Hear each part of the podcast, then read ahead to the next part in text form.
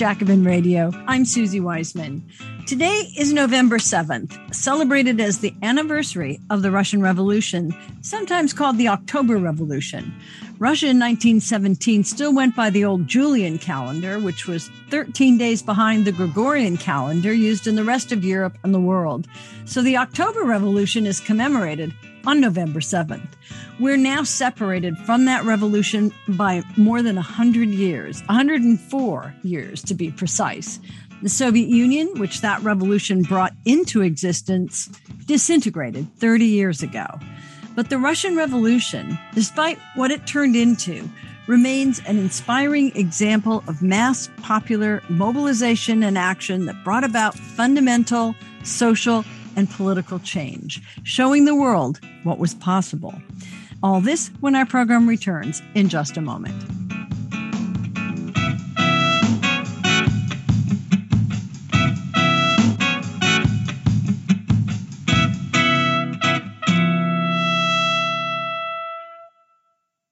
This is Jacobin Radio. I'm Susie Weissman, and it's the 7th of November, 104 years since the Russian Revolution. And as I was saying in the introduction, it opened up a new world and showed what was possible to humanity. And contrary to the many myths about the Russian Revolution, that it was it was the work of a wide and deep popular movement, not a Bolshevik coup from above.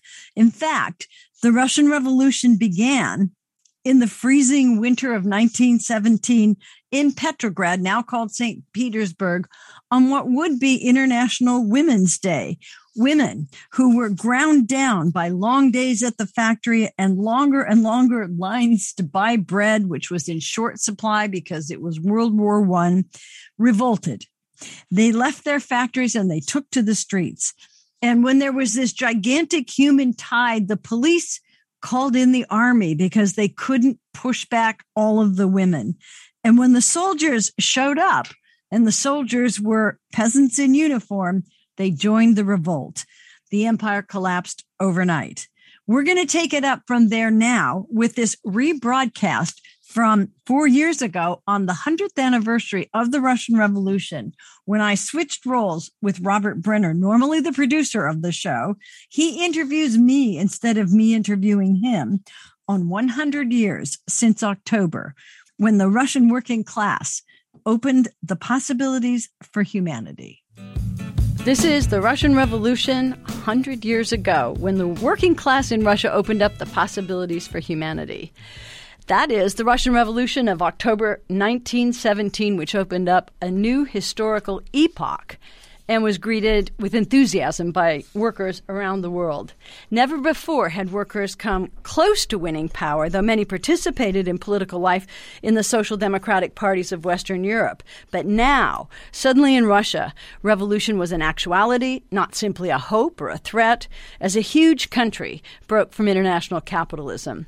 It's almost impossible for us to imagine today the intoxicating power of that moment.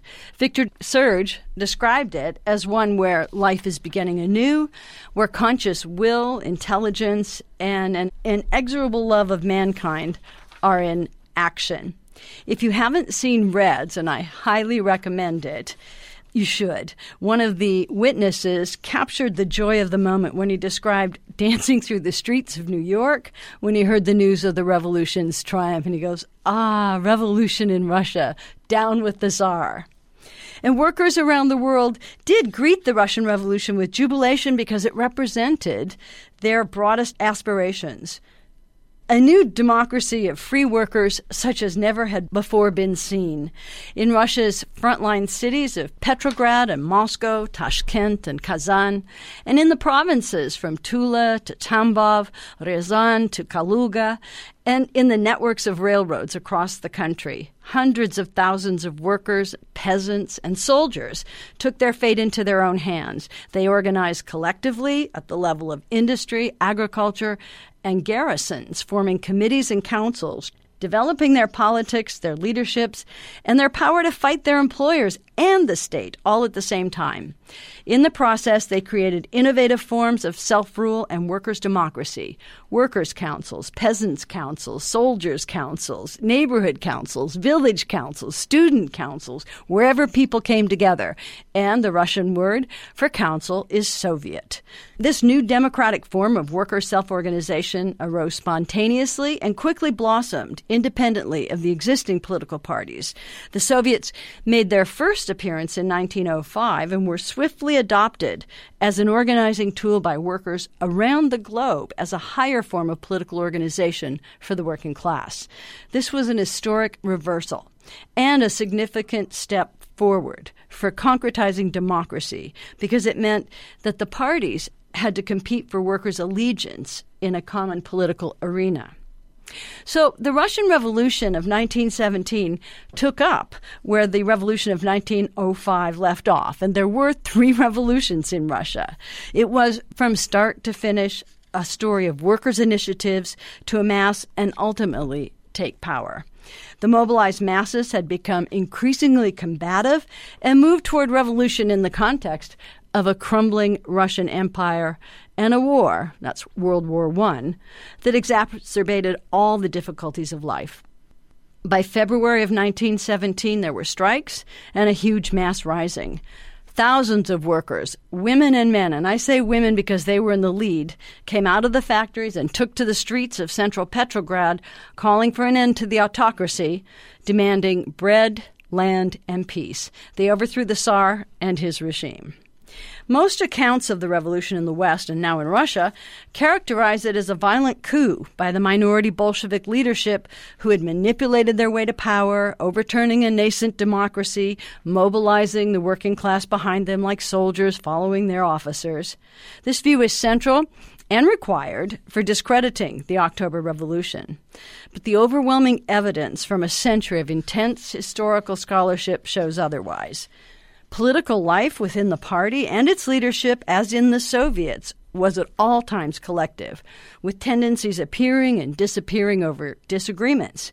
The Bolsheviks were able to succeed precisely because they were organized not in a top down military way, but in a decentralized manner, which could integrate large numbers of workers very rapidly and respond immediately to their initiatives. From this vantage point, the Bolsheviks prevailed because they could so quickly respond to the changing demands, objectives, and moods of the workers who made the Bolshevik Party their organization, even as they directly collaborated with worker members of other parties.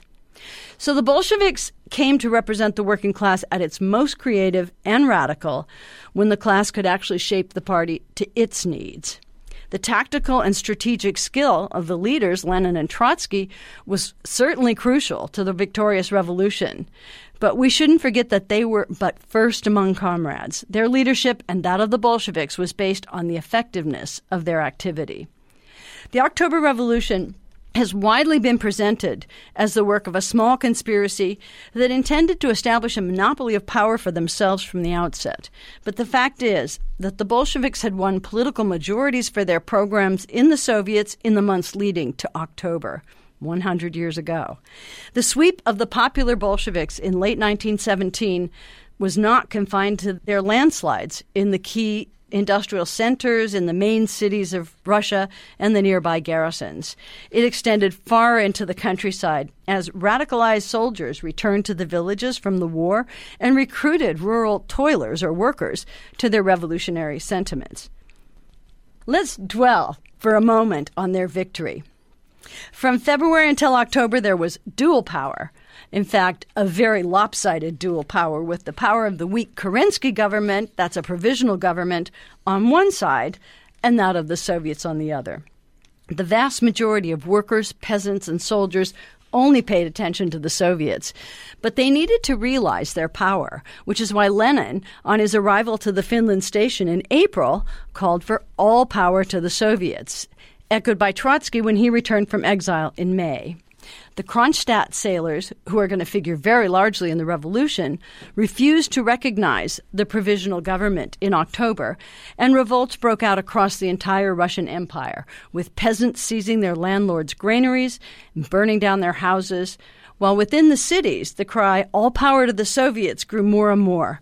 Victor Serge tells an amazing story from Kazan where the October insurrection triumphed before it even began in Petrograd. He recounts a dialogue between two militants there, with one asking the other, What would have happened if the Soviets hadn't taken power in Petrograd? He replied that they couldn't refuse power, the garrison wouldn't let them. When the first said, Well, Moscow would rub them out, the second said, No, you're wrong. Moscow could never have gotten past the 40,000 soldiers we had at Kazan. On the 22nd of October, the day the Petrograd Soviet met that turned out to be a plebiscite on the insurrection, there were mass meetings and a tremendous mobilization. Every hall was filled to capacity. John Reed, the American journalist, was present and took notes on Trotsky's speech. Reed said the people around him seemed to be in ecstasy. Trotsky read a resolution to the effect that they were ready to fight for the workers and peasants to the last drop of their blood and asked who was in favor. Reed said the innumerable crowd raised their hands as a single man and kept their hands raised. Trotsky said, Let this vote be your oath. You swear to give all your strength to support the Soviet, which undertakes to win the revolution and give you land, bread, and peace. The crowd approved and took the oath. This scene was repeated all over Petrograd. Thousands, tens of thousands, hundreds of thousands. It was the insurrection. But the real insurrection, the day that we mark as the insurrection on October 25th, was literally anticlimactic and almost nonviolent, at least in Petrograd. Trotsky once said that a revolution is a fight for the army. The side that gets the army wins. Whole garrisons of the army were with the Bolsheviks and with the revolution. Even as the Bolsheviks and the Red Guard they had created marched to the Winter's Palace, now known as the Hermitage Museum, at the moment of the seizure of power, the crack battalion guarding the palace, where the 13 ministers of the provisional government were holed up, crossed over to the revolutionaries, where they were welcomed, as did the women's battalion. The famous Kronstadt sailors that I just mentioned on the Aurora, their ship, began firing their guns but loaded with blanks. The Red Guards escorted out the provisional government ministers. Some soldiers wanted to kill them, but the Red Guards, who were elected workers' militias, were disciplined and said, Don't spoil the proletarian victory with excesses. At the Congress of the Soviets, Lenin took the rostrum and said, We will proceed to construct the socialist order. The insurrection in Moscow was less prepared, less organized, and met with more resistance and violence.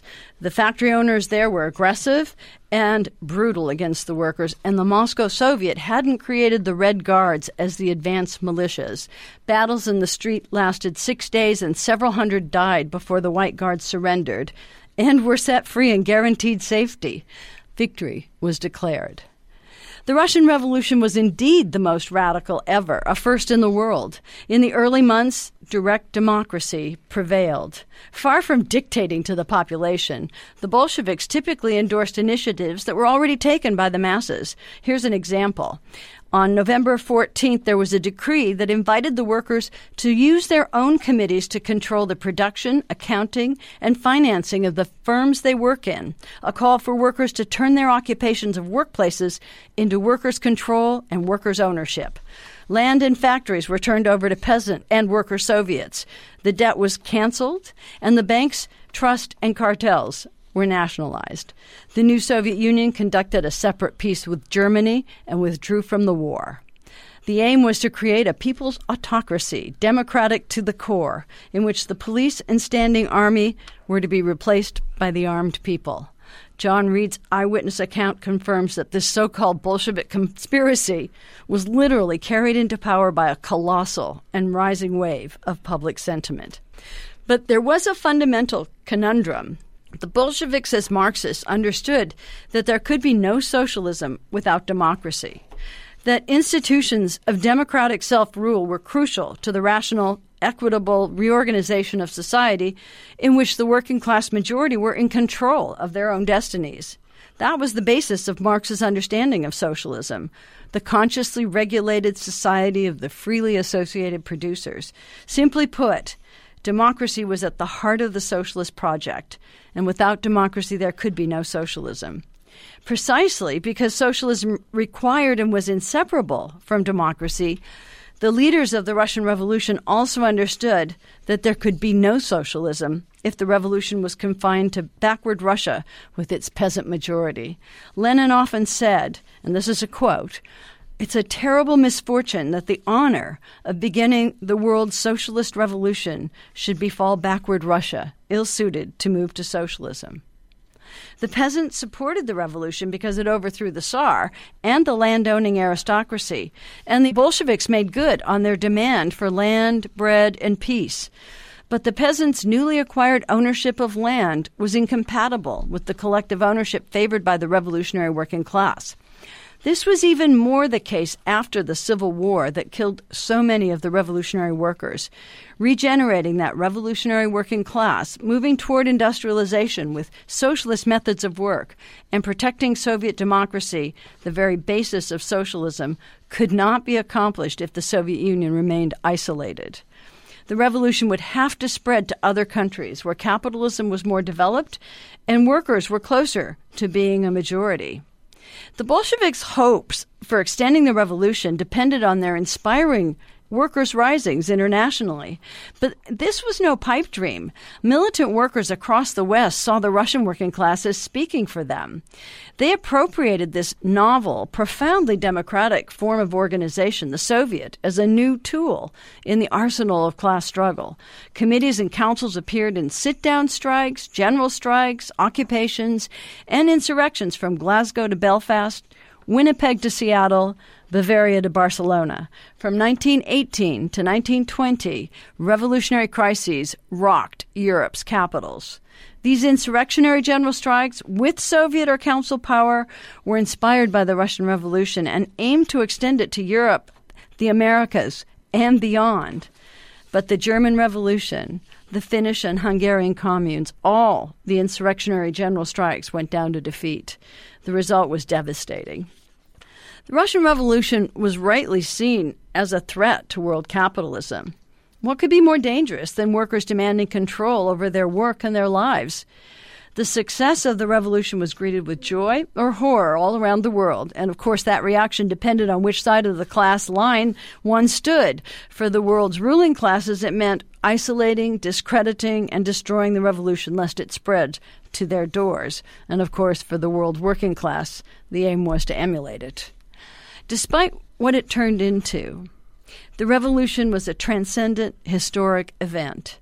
It advanced the democratic ideals of the French Revolution for liberty, equality, and fraternity, and sought to extend them by deepening democracy into the realm of the social economy. And by fraternity, there, I mean solidarity, with the goal of ending exploitation, abolishing wage labor, and dismantling hierarchy. So long as the revolution could succeed, with some autonomy, it could inspire greater support both at home and abroad.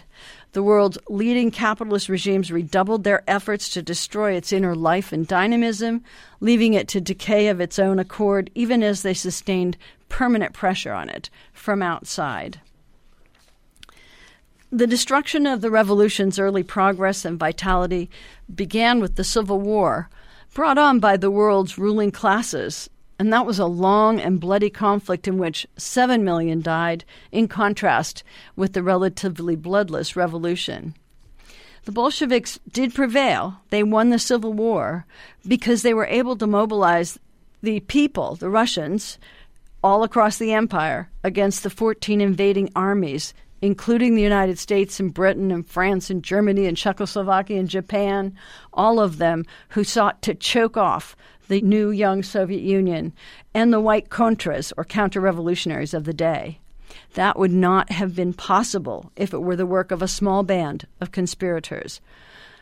They had come up with a way to defeat capitalism in Russia, but they were unable to overthrow capital in the world. Instead, capital showed them the high cost for the attempt. The revolutionary working class was largely killed, and their vibrant institutions of democracy, the Soviets, remained in name only. The young USSR, which in fact is the Union of Soviet Socialist Republics, was economically exhausted and in ruin, under threat internally and internationally, and it lost the agent that could bring democracy to the economy and society. It lost the agent for socialism.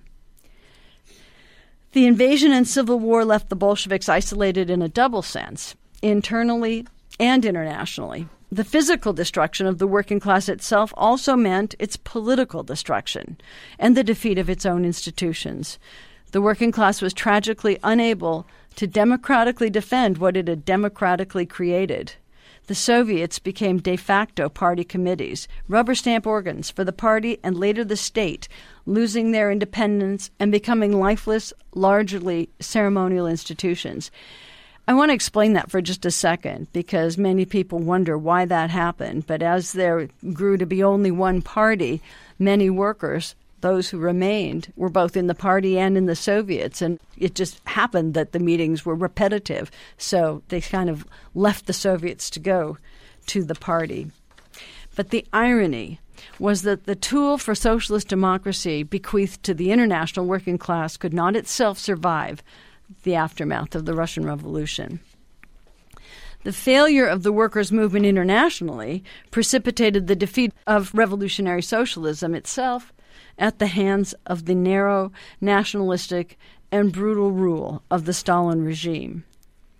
It was in the interests of world capitalism and the Soviet Union to identify Stalin's nationalized economy and bureaucratic authoritarian politics devoid of any democratic forms whatsoever or any role for the working class, with Marxism, socialism, and communism. This did real harm to the socialist idea. With Stalin in power in the Communist International, or as it's known, the Comintern, which was to be the seat of world revolution, it remained a creature of the Soviet party state. This was the price paid by the failure of the German Revolution. Had it succeeded, history may have been spared the hellish nightmare of Hitler and Stalin. The world bourgeoisie lost the battle in Russia, but it won the overall class war of the time, staving off further revolutions and isolating the Russian Revolution, falsifying history, and linking socialism to dictatorship not democracy. Lenin thought that they would be a weak link in the international capitalist chains and other weak links would join them. But instead, what happened is that the chain reformed and left that link all on its own. Henceforth, democracy was seen as inextricably linked with capitalist property relations, and it was called freedom, which by definition prevented democracy in the social economy and instantiated instead the dictatorship of capital there. Socialism, though anti capitalist, was identified with stultifying bureaucracy, dictatorship, lack of democracy, and ultimately terror. The Cold War embodied this symbiosis of capitalist democracy and Stalinist socialist dictatorship, and I say that in quotes. It was beneficial and functional for each of its contestants, both of whom had a vested interest in labeling the Soviet system as Marx's vision of communism.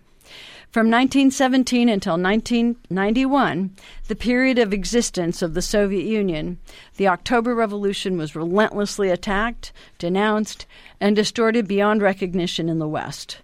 Subsequent revolutions and takeovers elsewhere developed as copies of the Stalinized Soviet Union, anti democratic, nationalized, and often nationalist societies with little resemblance to socialism. Within the former Soviet Union and its bloc, the key was to prevent any form of democratic challenge to the statist economic status quo, in effect, to promote the Soviet version of TINA, or There Is No Alternative, the bureaucratic and authoritarian and anti democratic form that they called communism, tightly controlled from above. Both sides in the Cold War promoted this Stalinized version of communism as the goal of the October Revolution of 1917. And after 1991, when the Soviet Union collapsed, world capital treated the Soviet experience as an irrelevance, a bracket in history soon to be forgotten. Ironically, while the Soviet Union crushed democracy at home and betrayed the revolution's promise, that promise likely enhanced democracy in the industrialized capitalist countries. To counteract and preclude the Soviet threat, Western capitalist regimes conceded to social democratic reforms fought for by organized labor. And who were they? They were often socialists in the labor movement. Important elements of a more advanced political democracy, such as universal franchise, representative democracy, free speech, and other basic rights, were won and allowed in response to the existence of the Soviet Union and to contain radicalism at home. So long as these concessions didn't cut into capitalist profits, they could be accommodated.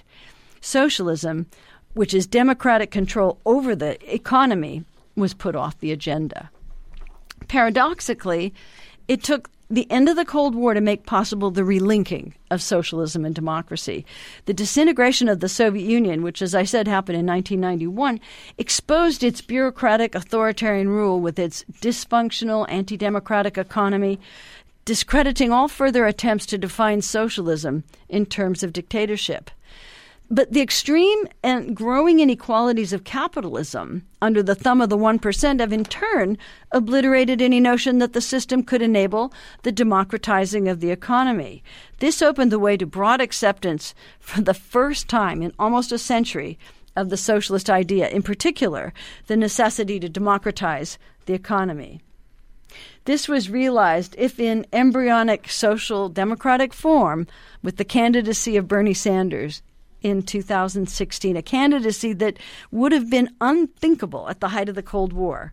Socialism is now seen as an attractive alternative to the present miserable status quo. In fact, survey after survey shows that more than half of young people around the world, and especially in the United States, prefer socialism. We can all quibble with Sanders socialism, but that misses the point. Millions voted for him in the heart of the beast, no longer afraid of being called pinkos, reds, or commies, and they weren't. The equation of socialism with anti democratic statist dictatorship is broken. The revolutionary working class in Russia developed profoundly democratic institutions and showed the world that worker self rule through bottom up democracy was possible and necessary, that socialism and democracy are inseparable. The possibility now exists for going beyond democratic reform of the capitalist economy a la Sanders to the democratizing of the economy itself, the project of socialism so magnificently advanced by the Russian working class in making, if not completing, its revolution.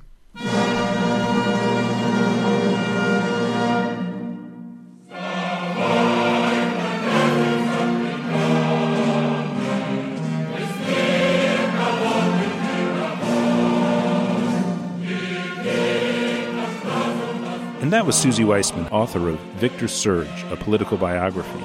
And now Susie is going to be joined by Robert Brenner, professor of history at UCLA and author of The Economics of Global Turbulence.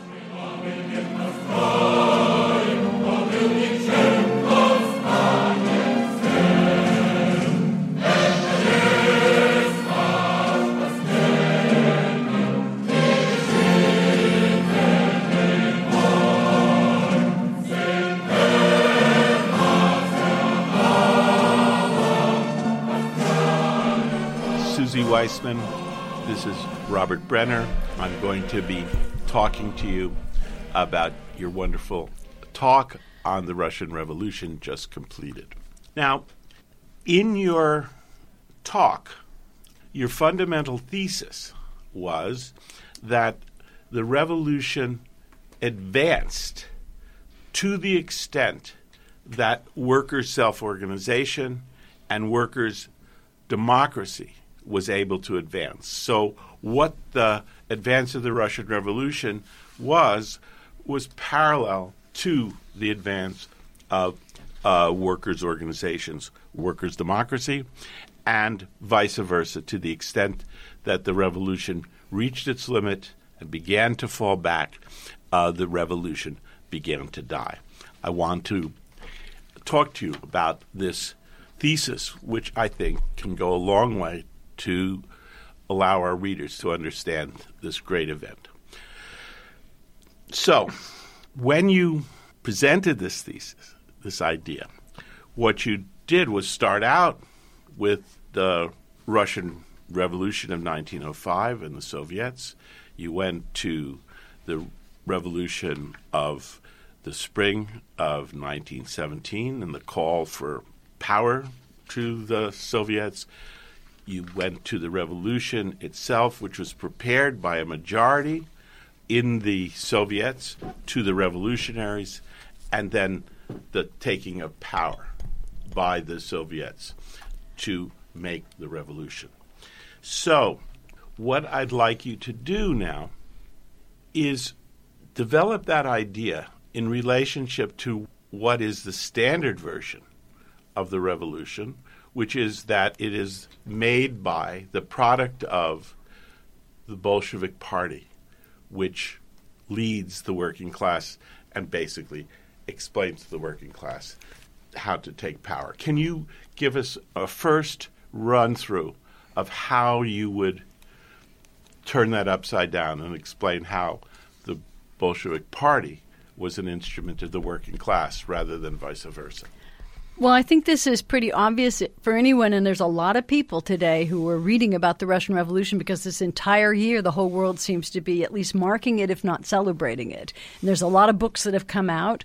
And as usual, and it's really interesting, you can see the divide between those who want to reclaim the Russian Revolution as, you know, the first genuine socialist revolution that promoted the notion that socialism and democracy were one, and that, in fact, socialism was complete democracy. And then on the other side, and you're seeing it now in November in Russia, they're going to release an eight part documentary called Trotsky, and it's going to show him as this bloody butcher and womanizer. And so, what you're going to see from the other side, and what you are seeing as you sort of hinted at, is this notion that October was the work of this small conspiracy. Orlando Figes, in his famous book, said Lenin and the Bolsheviks were like these, they wore leather jackets and rode motorcycles like the Hells Angels of their day. And they came in and they just usurped this movement and took power and intended from the outside to rule alone and to create a dictatorship. To rule over the working class. To rule over the working class. Well, I think I started to dispel that, and all the scholarship shows it. But one of the things, if you go back and actually read this exciting history, you'll see that that entire year, and of course many years before, from 1905 to 1917, and you could go back to 1902, or even earlier when, you know, Marxism comes to Russia and they adopt it and they move forward because the conditions were so awful there. But that that final year, especially, all of the advances were the advances of the Russian working class, and especially women and men in Petrograd, which was the frontline city. But as I showed, you know, it happened all over the empire with peasants and workers and soldiers all doing this. But what the Bolsheviks did, because you shouldn't get the notion, I guess, that you can do this without some form of organization. An organization was required, and that was kind of the genius of Lenin to kind of figure that out. But that organization could only be the voice of the voiceless. And there had to be this, as they call it, transmission belt of a back and forward. The workers were creating the party they needed. And if the Bolsheviks weren't that party, then they would have gone elsewhere. Okay, so let's cash that out. Yeah. Let's cash out your thesis that the way in which democracy and workers' power actually progressed in Russia made it possible for the revolution to take place, but took place because the Russian working class made the Bolshevik Party its instrument. So let's talk Yeah. about that a bit. So, when did this, do you think this really started? I want to suggest or ask you about the pre revolution in one sense. Wasn't even by the time of World War One and the Russian Revolution, weren't the Bolsheviks already a key factor in the Russian working class? Can you talk about the strike movement Yeah. that came before the revolution? Well, I don't want to go into huge amounts of detail in Russian history, but you could say, especially in the build up to World War I, in which Russia was on the side of the Allies, that there was a push to industrialize to create the armaments of war. And of course, that developed more and more a Russian working class and one that was incredibly militant, that belonged to trade unions. They recognized soon that the trade unions were not sufficient as the instrument for them to take power. And the notion of the party grew in this period, but they led the strikes. And so, what you saw though, leading up into 1917, as the country went to war and was pushed to do an offensive on all fronts, and soldiers were returning home with their rifles in tow, and as I mentioned, going home to their villages and recruiting peasants. But they said they were going back to join the Bolsheviks in revolution because who were the Bolsheviks? They were the party that those who were really interested in making a revolution saw as their instrument. And it was the instrument for coming to power. Afterwards, it had its own problems, but then you could say it wasn't a monolith in any way. Even on the day that Lenin arrived from exile and arrived at the Finland station in Petrograd and made his famous April thesis and sort of dared the workers to take power, those who had been in power in Moscow and Petrograd at this point in the Bolshevik Party were more moderate and they disavowed him. And in fact, they tried to censor him. And later on, at every instance, when Lenin would say it's time to move toward recognizing that the Soviets have all the power, that the provisional government is a weak, hollow vacuum. And really, the workers have to just recognize that we have to help them do that. The moderate Bolsheviks didn't want to do that, and they censored him. And Trotsky was the other leader who recognized, along with Lenin, that the moment was at hand. And this you could ask, like, what's the role of a revolutionary party? Well, for one thing, it can't be dictatorial. If it was just deciding things on its own, like when to do the revolution, when to do this and that, nobody was going to listen to it. It had to earn its leadership. And that's what it did, especially with Lenin and Trotsky. And I just want to say, what really defines that leadership is that they were revolutionaries at the moment of revolution. They recognized when the moment was at hand. And they knew that they had to grasp that moment because there wouldn't be another. But to be mischievous about this and to turn your own thesis against you, wouldn't you say that what you just showed was that the party was quite inadequate to provide leadership for the revolution because in April 1917, if it had been up to the party, there would have been no call for all power to the Soviets. If the party leadership had been in charge, there would have been no move to make the revolution. What made the party revolutionary was not just Lenin and Trotsky, but but the working class and the soldiers. And I think, uh, Robert Brenner, this is exactly the key because the leadership was insufficient to the task that laid before it. Lenin and Trotsky were not. That's what made them the leaders of the revolution and the leaders of the Bolshevik Party. But here it was the workers taking the initiatives, going out into the streets, women and men, soldiers. And as I mentioned in that little, you know, exchange from Kazan, that they were in fact ahead of yes. the workers in Petrograd. The workers were always ahead. And Trotsky and Lenin were, as you call it, some people see them as geniuses. They were geniuses because they had the ear of the working class. They listened to the workers, the workers listened to them. Right. So you would say, wouldn't you, that the most advanced workers in, say, the most radical districts in Petrograd were what forced the party itself to accept the theses of Lenin in April coming back. Okay. After the call for all power to the Soviets, what happened then? Did the Bolsheviks then organize the working class into a disciplined army, which then marched to power. What happened over the summer of 1917? Well, there's a lot that could be said, and I can't go over day by day what happened not. in the, the counter attempts to destroy the Bolsheviks, to defame them, to slander them, to arrest them, and everything that the regime did to try to stop the Bolsheviks gaining this voice that they had backfired in the extreme and magnified their likability among the masses who saw them as their tool for realizing their power. But it wasn't that they were relinquishing their power to this party. It was that they were fashioning the party to do what they needed them to do. And I've said that in many different ways, but you could actually see it at the moment of the revolution when they created their guards, when they went through and they said, as they marched to this opulent winter palace where anyone who saw it would understand why there was a need for a revolution in the first place. When they went in, they said, Now, implacable austerity of manners here.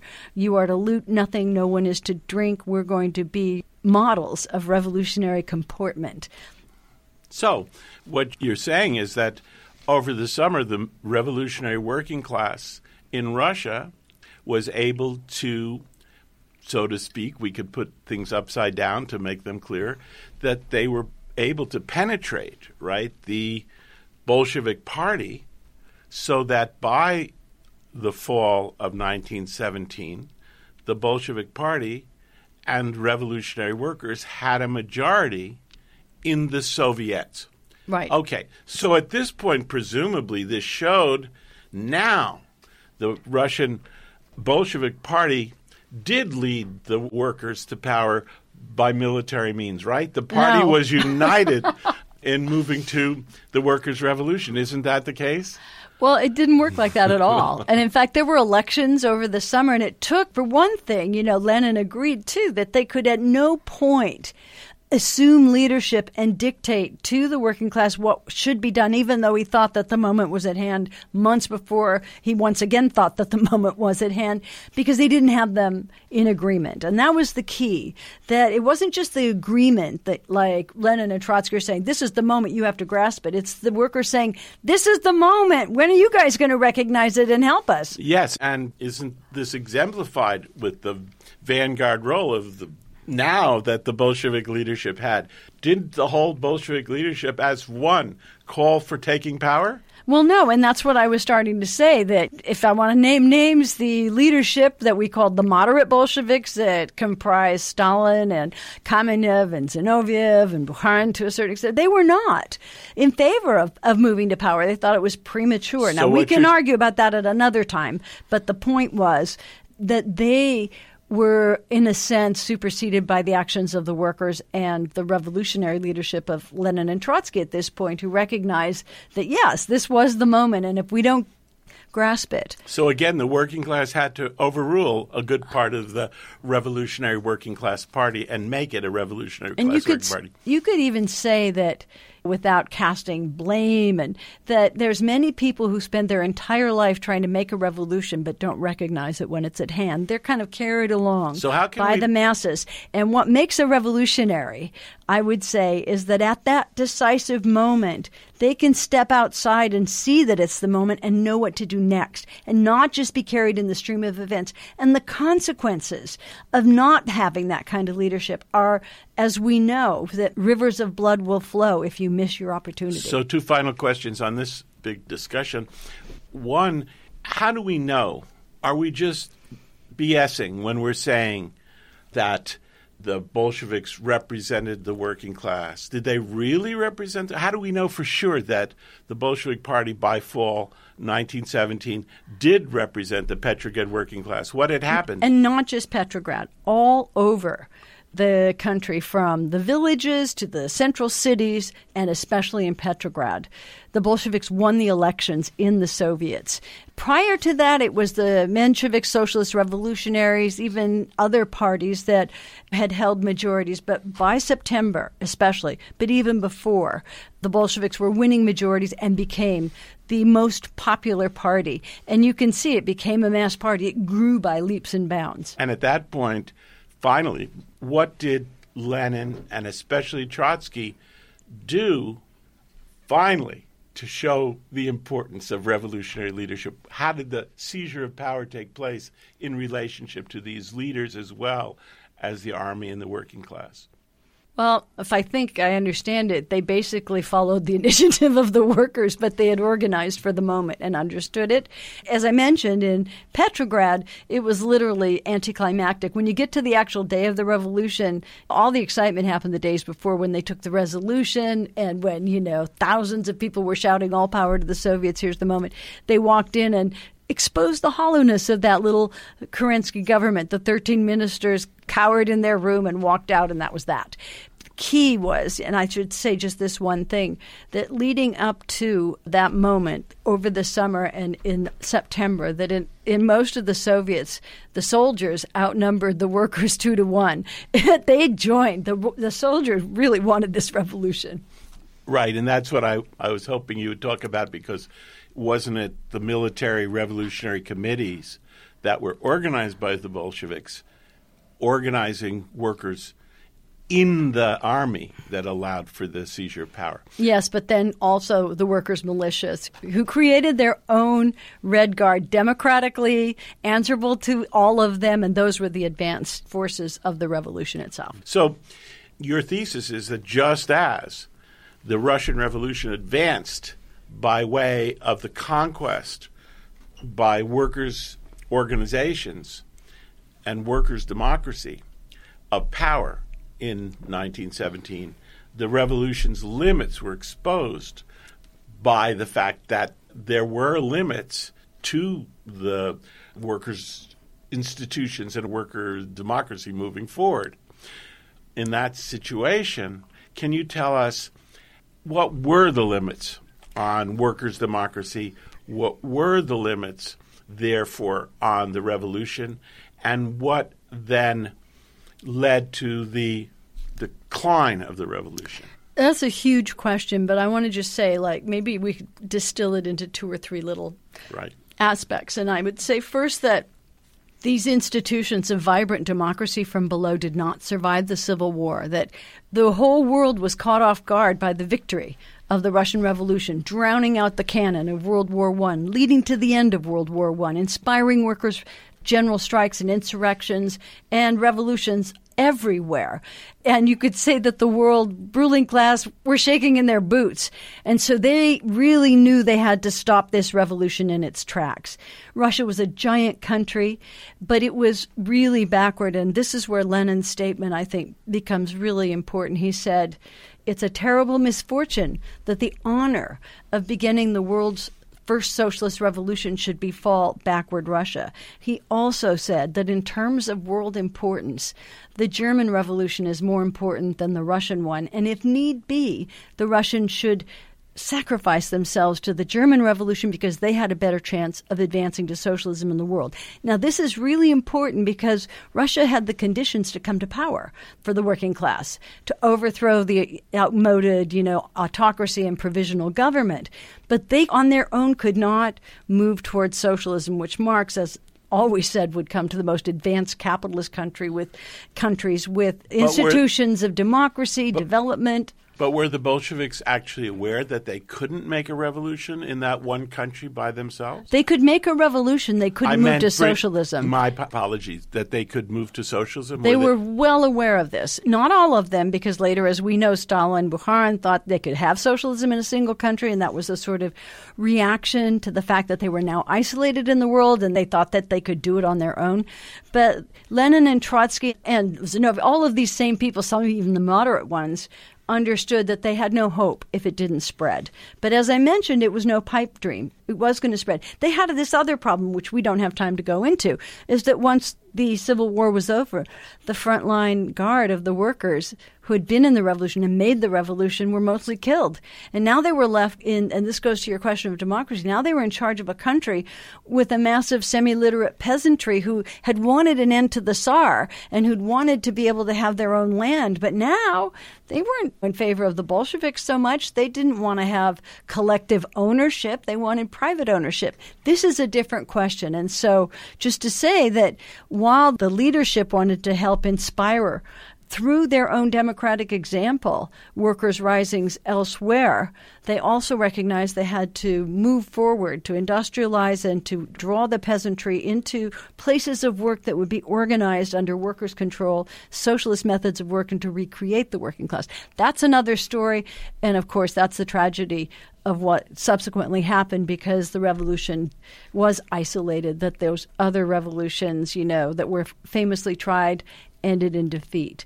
But I don't think we should come away from this without celebrating just how important that revolution was, because as I said, it was, you know, historic and transcendent event, and it did advance the demands of the French Revolution and, of course, the notion of socialism in the world. And perhaps now, a hundred years later, we're in a position, as I said, to finally take up that struggle where it left off. Thank you very much, Susie Weissman.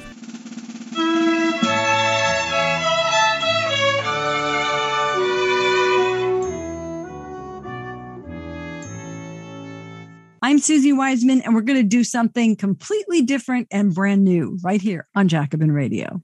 We're going to do some music in order now to really commemorate the 104th birthday of the Russian Revolution, what we've been talking about this entire time, we're going to turn to the song that you heard just for a little bit in the break, and that's the International. And that song that is relevant now to the struggles that we face and has been the hymn, essentially, of revolutionary struggles around the world. It was written in 1871 by Eugene Pottier, who was a refugee from the Paris Commune. And that was an uprising that threatened to create socialism in a single city in 1871.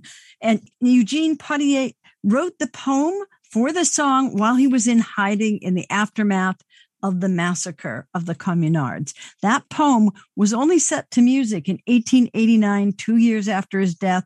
It was then published, and for a while it was virtually unknown until it was picked up by revolutionaries around the globe. There are versions of it in every language. But to update that, Billy Bragg wrote a new version with new lyrics for the Internationale in 1989 and sang it on Pete Seeger's 101st birthday. We're going to get that version right now. The thing that makes me think of Pete Seeger is the Internationale. Because uh, in 1989, the Vancouver Folk Festival, Pete invited me to come on stage at the end of the whole festival, the finale of his set, and sing that song uh, in tribute to the protesters in Tiananmen Square who'd been uh, massacred uh, just a month before by the Chinese state. And Pete wanted to send out a solidarity message to them, and he invited folk singers from different countries to come and sing a verse of their nation's internationale. He wanted me to sing the, the British version.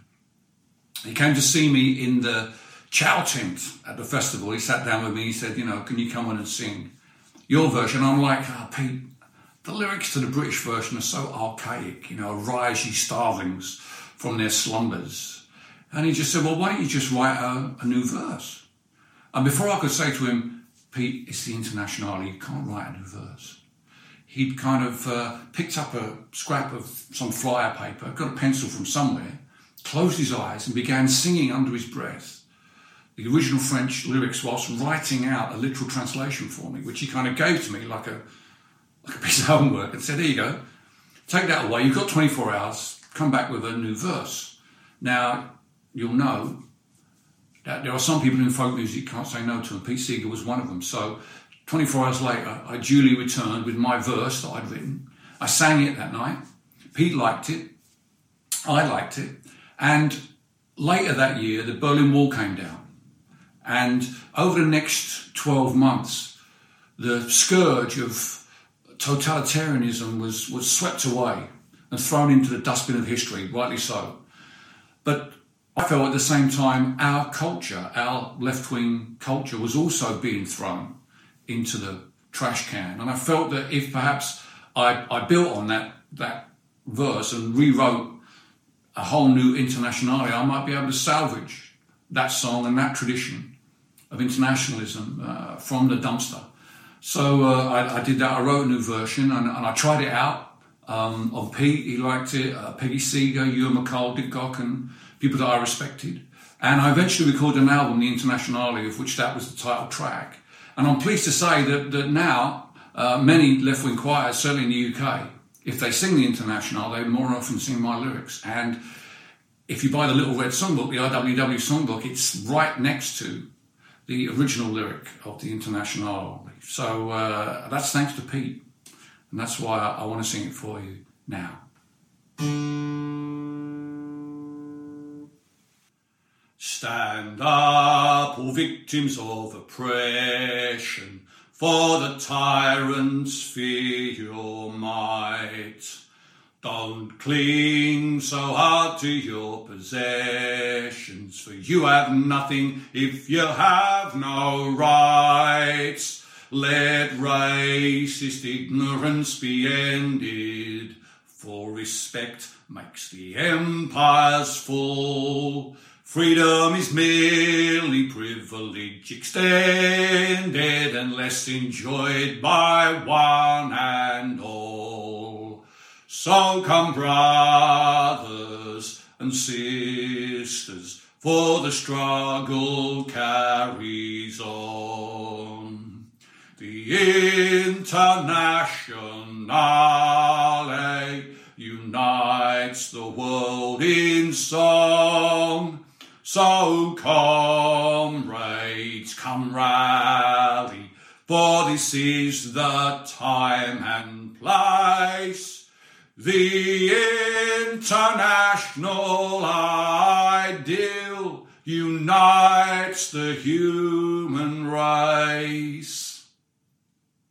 Let no one build walls to divide us, walls of hatred nor walls of stone. Come greet the dawn and stand beside us.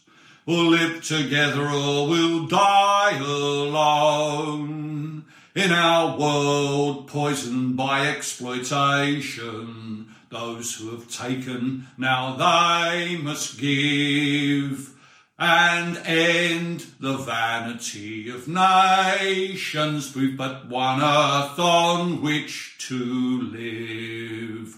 So come, brothers and sisters, for the struggle carries on. The Internationale eh, unites the world in song. So comrades, come rally, for this is the time and place. The international ideal unites the human race.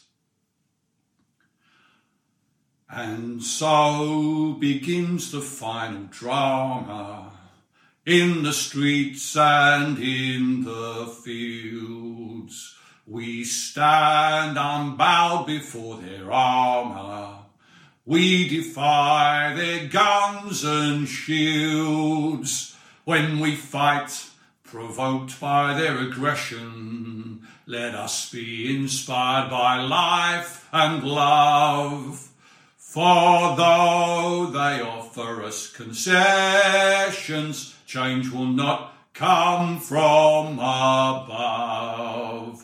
So come, brothers and sisters, for the struggle carries on. The Internationale unites the world in song. So comrades, come rally, for this is the time and place.